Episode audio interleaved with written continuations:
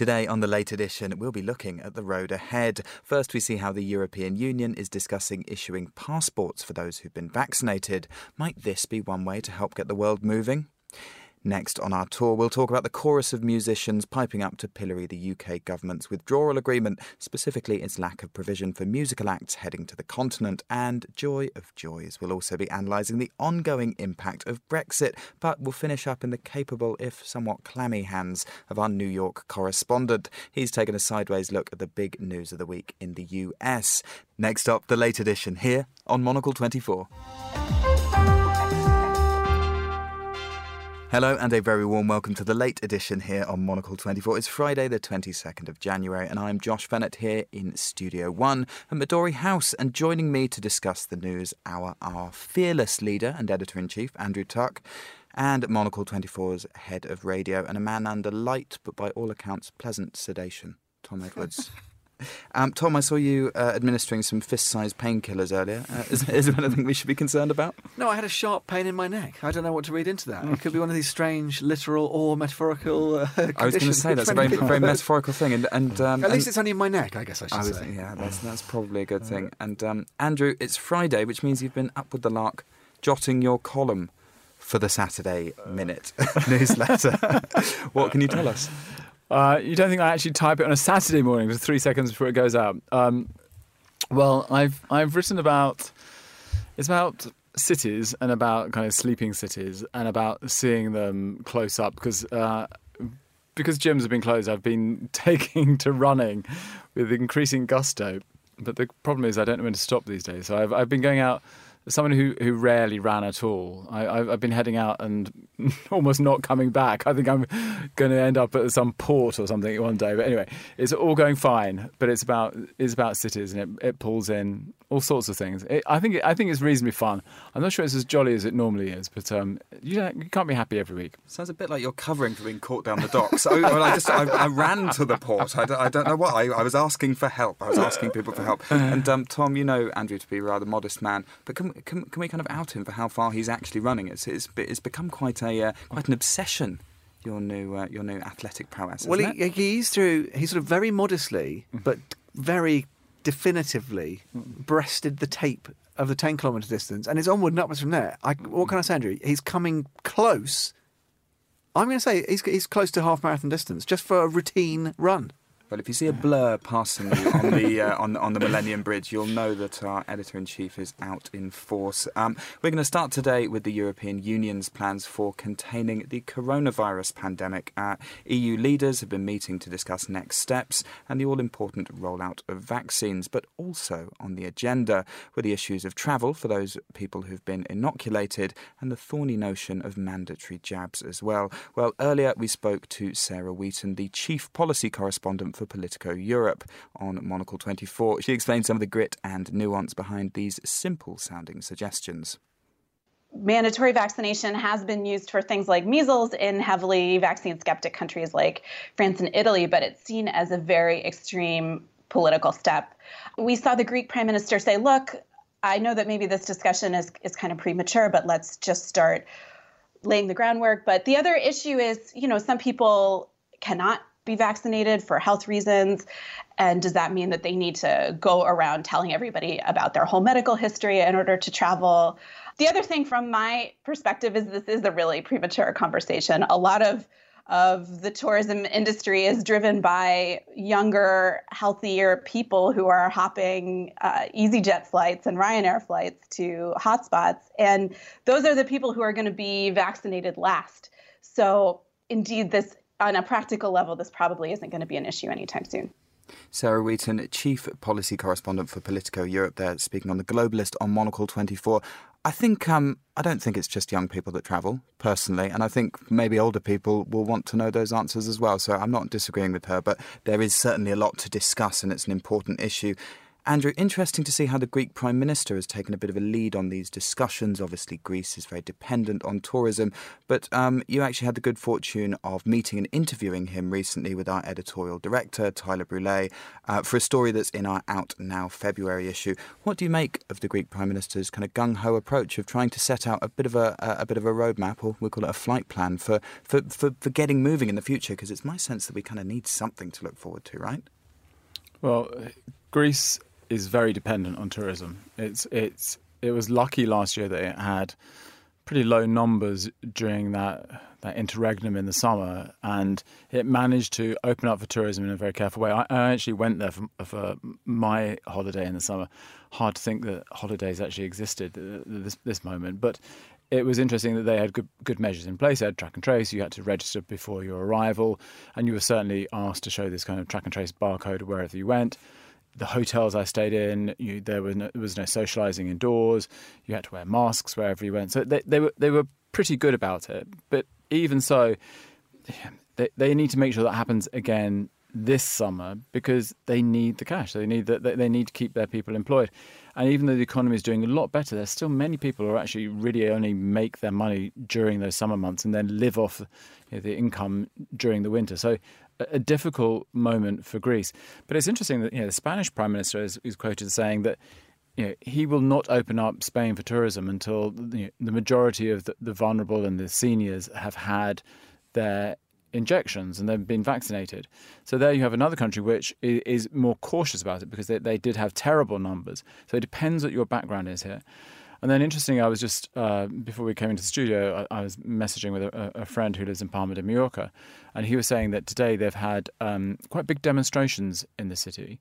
Uh, by hospitality workers, so uh, people who work as bar staff in hotels, because there is no tourism. And when they hear the Spanish Prime Minister saying, actually, we might just turn off the tap, full stop, again, an island that, you know, yes, it has some agriculture and grows some n- n- nice food and makes wine and all sorts of things. There's a, some very good design industry players, but that's not enough to keep that place going. So you have these places around the Med that are going to be brutally, brutally broken if there is not uh, some opening up this summer. But I don't know. I you know I, I, I haven't been the best person to be within the office this week. I, I've found the appetite for confronting these issues, the appetite for opening up, dissipating. I think leaders just don't want to go back through numerous lockdowns. And I worry. I, I, worry that there is no appetite to get moving again. I think people are so exhausted that they're like, uh, what, what, does it matter if we don't travel anymore? What if it matters if we can't go and see our friends and relatives? So uh, I'm a bit gloomy about it, actually. I've, I've got a feeling that in the end, many of these European leaders they see their economies kind of keeping going at the moment, and they they they, they don't give a damn about things like travel. That's, that's the last thing on their list. And it's important to mention that our hit play themed February issue is on newsstands now. Um, well, no, let's just come back to that because this this this is for these people. This is for these people who are in power, positions of power to say, look, hold on, you have to hit that button at some point. You cannot wait back while people lose their education, when they lose their job opportunities, when they lose their houses, when they lose their mental health. Yes, we know about the physical health uh, dangers at the moment, and we must do everything we can to control those. But unless you press that other button, then you'll lose a generation of culture. You lose, you know, a generation of of of invention of, of, of allowing young people to rise up through society. We know one of the biggest terrors at this moment is keeping kids in lockdown and out of education. Every single day you do that, you rip away life chances from these kids, and you especially kids who are growing up in poverty or, or, in deprivation, you're guaranteeing that they will stay in that position. So yeah, you know, it, it may seem frivolous to say hit play because it's not about just going out and play. It's hitting play on people's lives and their possibilities to actually navigate something important in this time.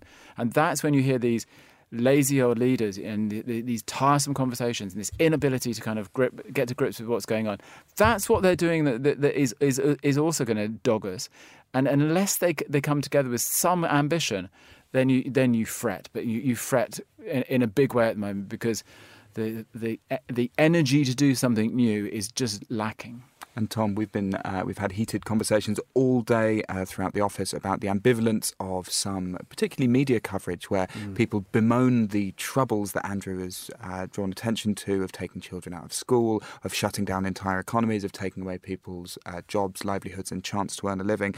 Um, and this Pollyanna-ish idea that you can, you know, you can you can also just stay locked down and keep everyone safe the whole time. You you got a bit woozy towards the end of the discussion, I think, because of the painkillers. But um, surely ba- vaccine passports, to come back to Sarah's point, are at least an idea, a positive idea, a way of beginning to, as Andrew says, make positive changes for the economy and for people and to begin getting things moving again rather than just shutting down indefinitely. Uh, absolutely. I think it, it flows from what Andrew said that people have a right to be offered a sense of uh, not not not optimism. You know, nobody wants to be misled by their leaders that this is going to be over uh, anytime soon, or that it's not going to get worse before it gets better.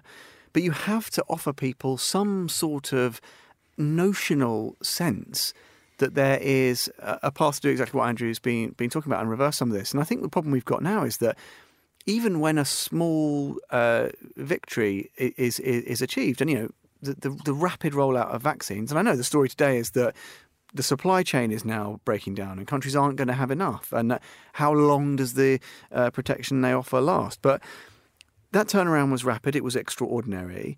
Um, the lockdown and the beginning of the vaccine seems to have, say, in this country, you know, brought the R number beneath one for the first time in, in six weeks. You have to at least allow even media outlets to, to present a piece of positive news and say, should we continue on this course, then perhaps by May we can look at this thing, and by July we can look at the, the other.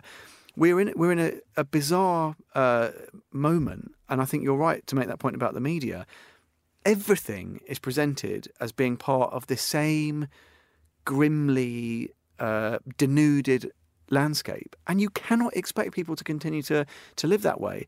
Um, you also cannot subject people who don't even have a, a voice or a stake in the matter, like Andrew said, kids who are being who don't have enough food to eat because the schools aren't open.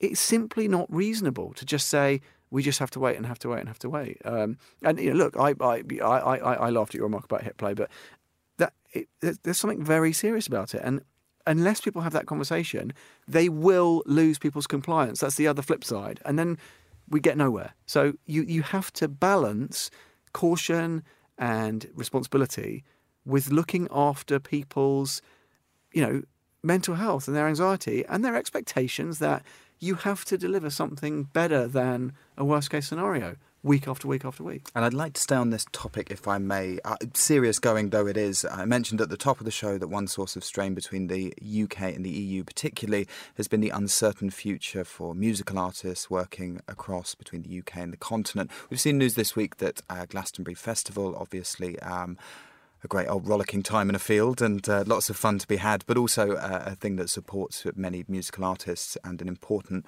part of the cultural landscape in the UK, these things have not been sorted out. Um, Andrew, how can we get people singing off the same hymn sheet and, and find some balance between the things that bring us joy in the world and the things that provide jobs in the music and entertainment industry and just keeping people safe indefinitely? Well, again, you, it's interesting that you know, that you want people to have some hope and ambition and to put some things in the diary. I think the truth is that all these things are going to be cancelled, probably uh, certainly the first part of the summer, maybe the later part of the summer we know that last summer that something about the heat, something about us being outdoor kind of helped dissipate the virus, and, and, maybe there'll be some smaller things that are possible at the end of the year. I think we need to see nimbleness by organisers. Glastonbury is complicated because it's such a mega stage, it's so much coordination, there, there's so much logistics involved in it. But some of these smaller festivals that happen here in the UK, which are um, which are not that much more than a, a stage and come and pitch your, pitch your tent, then maybe those those things can go ahead. So whether it's like having a package sent from Europe now, which seems to be impossible, whether it's getting Monocle magazine actually through customs, which used to be like uh, something that took like 20 minutes, now takes days apparently. All of these things are are dragging us down. And that's that's the same thing for this music thing. So if I was Glastonbury, I'd call it you know Le Glastonbury, and I'd move it to south of France and do it there because it would be so much easier.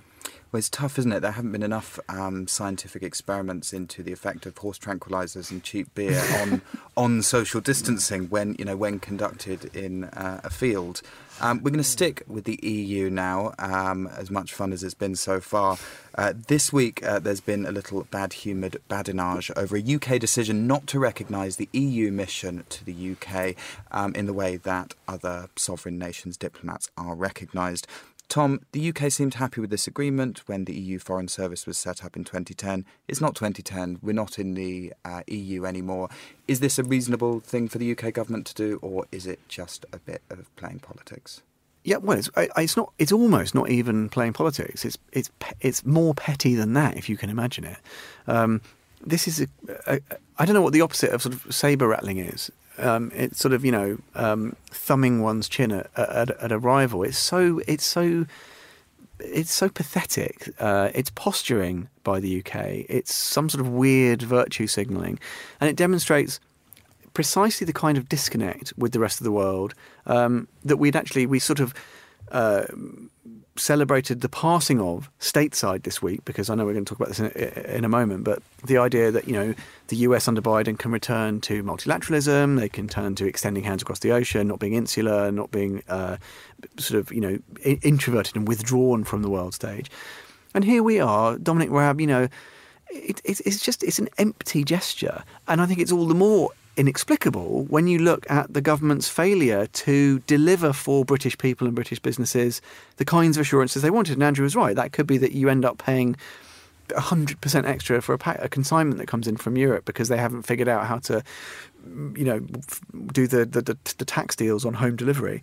Um, there's something like sticking to the caps on relief for certain uh, businesses in this country because we're adhering to the pre-agreed EU state aid regs, which we clearly could now uh, almost make a make a point of ignoring. So the British government is not covering itself in glory, and I think it's because the left hand doesn't know what the right hand's doing. Next on Monocle 24. Um, next up on the show, a treat of sorts. Uh, here's our very own New York correspondent, Henry Rees Sheridan, to offer his backwards take on the big news of the week Joe Biden's inauguration on Wednesday, in case you missed it. Take it away, Henry. New York is obsessed with itself. It's possible to live here and not hear anything about what's going on elsewhere for months on end. And the only thing that New Yorkers pay less attention to than what's going on abroad is what's going on in America outside of New York. New Yorkers have their heads in the ground like so many coastal ostriches. But occasionally, a significant development in national politics has the effect of a stampede of rhinoceroses on the savannah, sending tremors through the arid topsoil. This coaxes the New York striches to pull their heads out of the ground and pay attention. The inauguration of Joe Biden and Kamala Harris this week was one of those events. Who are these people? My wife, a native New Yorker, screamed at the computer screen as I streamed the ceremony. And what am America? she added, uncomprehendingly, her grammar cracking under stress. I explained to her that some of the people on the screen were from New York. This seemed to calm her down. But which ones? And who were they? Gracious and merciful God, at this sacred time we come before you in need, indeed on our knees. Help us under our new president to reconcile the people of our land, restore our dream, and invest it with peace and justice and the joy that is the overflow of love. To the glory of your name, forever Amen. The first New Yorker to appear on the inauguration stage was Father Leo O'Donovan. He's a Jesuit priest born in the far Rockaway neighbourhood of Queens. O'Donovan has a long standing relationship with Joe Biden. As the president of Georgetown University, he invited Biden to give a lecture about the importance of faith in political life. It was the first time Biden had addressed the topic publicly, and Biden said he'd never worked so hard on a speech in his whole life. O'Donovan also presided over the funeral mass of Biden's son Beau in 2015. The next New Yorker to perform at the inauguration was another Catholic dignitary.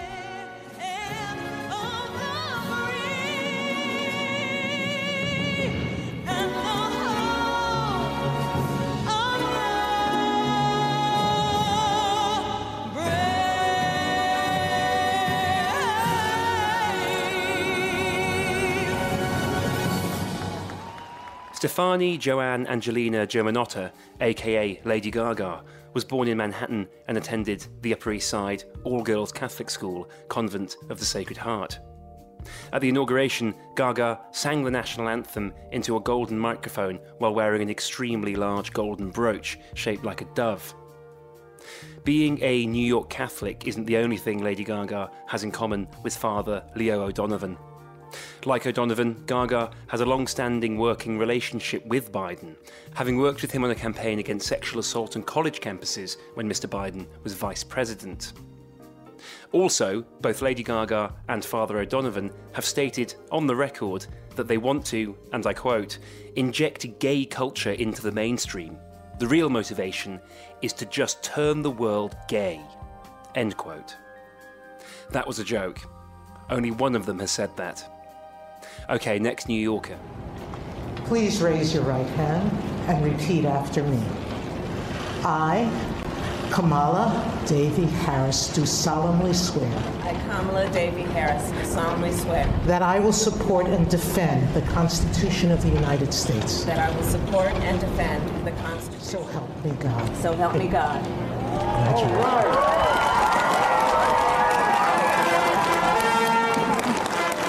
Not Kamala Harris, who's from California, but the person swearing her into office, Justice Sonia Sotomayor. Justice Sotomayor grew up in Puerto Rican communities in the Bronx and self identifies as Nuyorican, a New York Puerto Rican. She is the first Hispanic and first Latina member of the Supreme Court. And it wasn't the first time she's administered the vice presidential oath. She did the honours for Biden himself in 2013. The final New Yorker to take to the stage during the swearing in ceremony was also a New Nuyorican from the Bronx.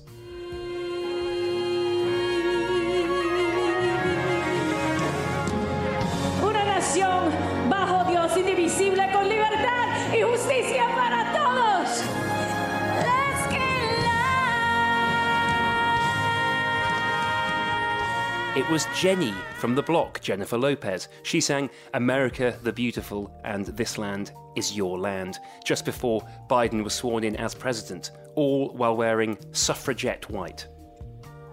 By the time I had explained all this, my wife had completely lost interest and left the room.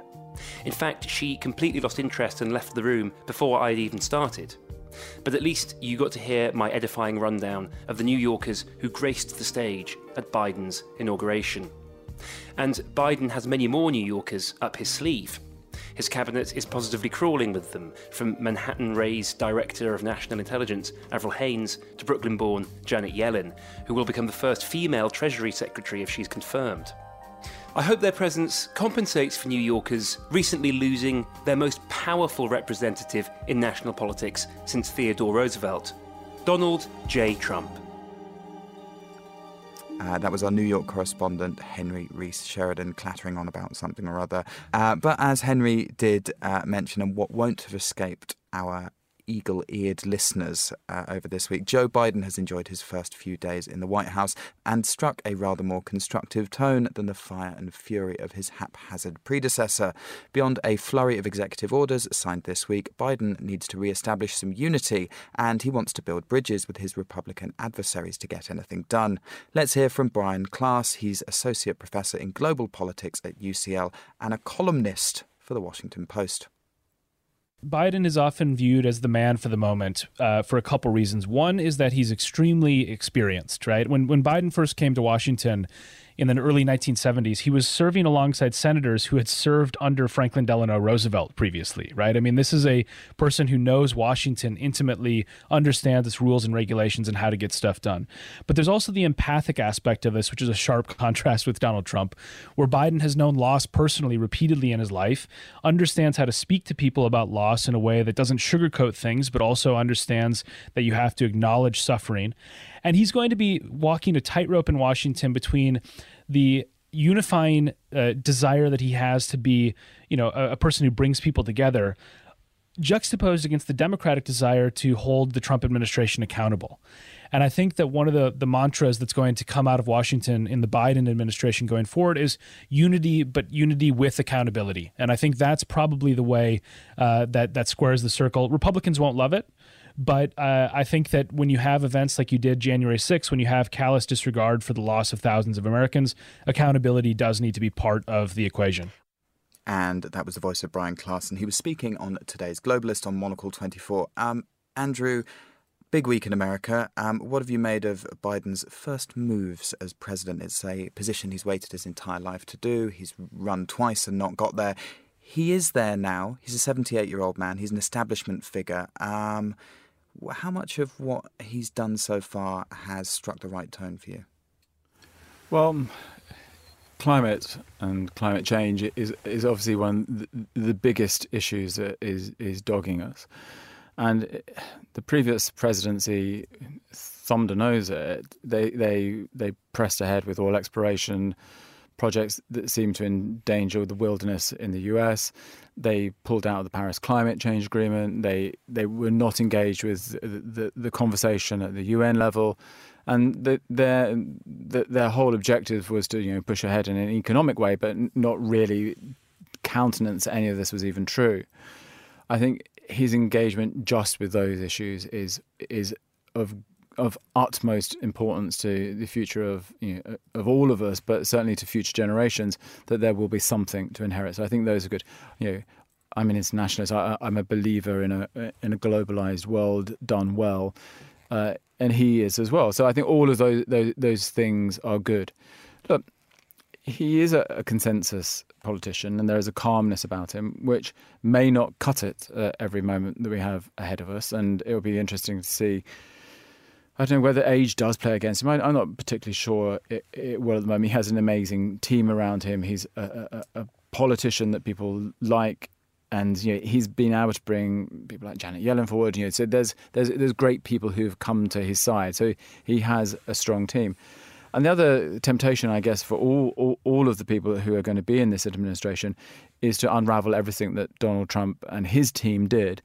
And there, when we come back to some of the foreign policy measures, you know, that the, the question of how you deal with China, uh, how you, you try to negotiate, which no one has ever done, a, a peace in the Middle East. You know, the, Trump did maneuver some things quite interestingly there, and I think it would be difficult for for Biden to, to, completely you know repudiate everything that's gone with the previous administration. So, on the international side, well done. Let's see what happens on the foreign policy measures, and will a quiet voice be enough to unite people? You hope but it's going to take more than that. It's going to take actual alleviating of poverty and of bringing up communities where, again, we, as we talked earlier on, where life chances have, have seemingly vanished. Well, Joe Biden, if you're listening, good luck. You've got a lot on. Um, but sadly, that's all the time we have on today's show. Many thanks to our studio guests, Andrew Tuck and Tom Edwards. I'm Josh Fehnert here in London. Thanks also to our studio managers, Sam Impey and Louis Allen, and to our producer in Milan, Ed Stocker. Thank you very much, Ed. The late edition returns on Monday. Thank you very much for listening and have a great weekend. Bye.